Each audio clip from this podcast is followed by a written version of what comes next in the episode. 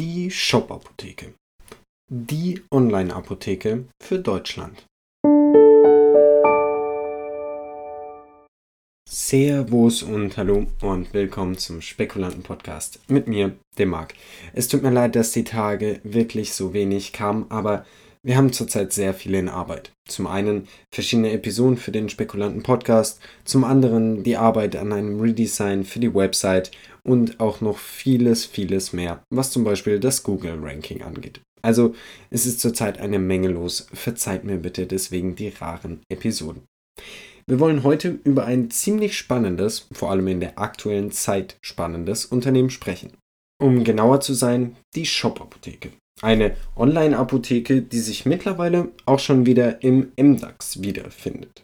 Sie wurde in den Niederlanden gegründet und sie hat einige Vorteile äh, gegenüber normalen Apotheken bzw. deutschen Apotheken. Diese Vorteile sind vor allem rechtlich und zielen darauf ab, dass eine Online-Apotheke nicht an eine maximale Anzahl von Filialen oder Ähnlichem gebunden ist.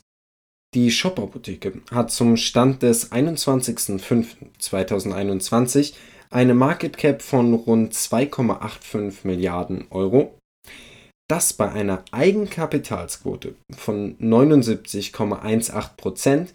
Und damit kommen wir auf eine Bilanzsumme von ungefähr fünfhundertsechsunddreißig Millionen Euro. Vor allem die Eigenkapitalsquote ist was, was ich hier durchaus hervorheben möchte. Schauen wir uns also mal an, was die Shop-Apotheke so anbietet. Zum einen hätten wir da natürlich Arzneimittel, rezeptpflichtig sowie rezeptfrei, Baby- und Familienprodukte, etwas für die Beauty und Pflege, verschiedene Supplements, wenn es um die Bereiche Ernährung oder Sport geht, Naturprodukte bzw. eben Homöopathie und ein extra Sonderbereich für Tierarznei. Auch ziemlich spannend, wie ich finde. Die größten Konkurrenten für die Shop-Apotheke derzeit sind vor allem im europäischen Markt Eurapon und Doc Morris. Vielleicht habt ihr von denen ja auch schon mal gehört. Aber im Prinzip ist zählt zu der Konkurrenz auch jede andere Filiale, die wir als Apotheke kennen. Wobei man natürlich nicht davon ausgehen muss, dass jede kleine Filiale eine wirkliche Konkurrenz darstellt. Wollen wir uns also mal den Kursverlauf genauer anschauen. Und bevor ich dazu komme, kann ich schon mal sagen, der ist wild. Zumindest seit Corona. Und zwar starten wir bei ungefähr vierzig Euro Anfang zweitausendzwanzig. Und dann kommt der Corona-Crash. Während die Shop-Apotheke da schon bei ungefähr zweiundfünfzig Euro stand, haute es sie im Crash mal eben auf vierzig Euro runter, was rein prozentual auch nicht wenig war. Aber ab dann hieß es Abfahrt. Im August waren die Aktien schon hundertsechzig Euro wert. Und nach einer kurzen Korrektur waren sie im Februar zweitausendeinundzwanzig schon bei über zweihundertvierzig Euro. Das nenne ich mal ein sattes Plus. Aber man muss auch dazu sagen, mittlerweile gab es wieder eine erneute Korrektur und wir sind wieder bei ungefähr hundertsechzig Dollar.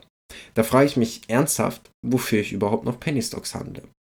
Summa summarum also ein ziemlich wilder Chart. Aber ich denke, es dürfte uns allen klar sein, warum.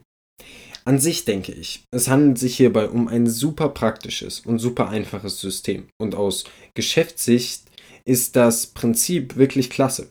Man hat eine billige Akquise, man hat wahrscheinlich gute Margen und damit ordentlich dicke Gewinne. Aber, da kommt jetzt wahrscheinlich der Opa in mir durch, ich persönlich verstehe unter einer Apotheke noch ein bisschen was anderes. Wobei das natürlich nicht für jeden da draußen der Fall sein muss. Aber für mich ist eine Apotheke auch irgendwo ein ärztlicher Rat. Ich gehe zu meiner Apotheke und erwarte in der Apotheke meistens auch schon einen ärztlichen Rat, in welcher Hinsicht auch immer. Oder zumindest eine ärztliche Beratung. Ob diese dann medizinisch fundiert ist, sei mal dahingestellt, aber es gibt mir zumindest ein gutes Gefühl. Wobei ich denke, dass auch sowas wie ein persönlicher ärztlicher Rat in der Auswahl der Produkte durchaus ein Feature für die Zukunft sein könnte. Aber ich denke, das lässt sich auch nicht verhindern, denn es ist eben unsere neue digitale Welt.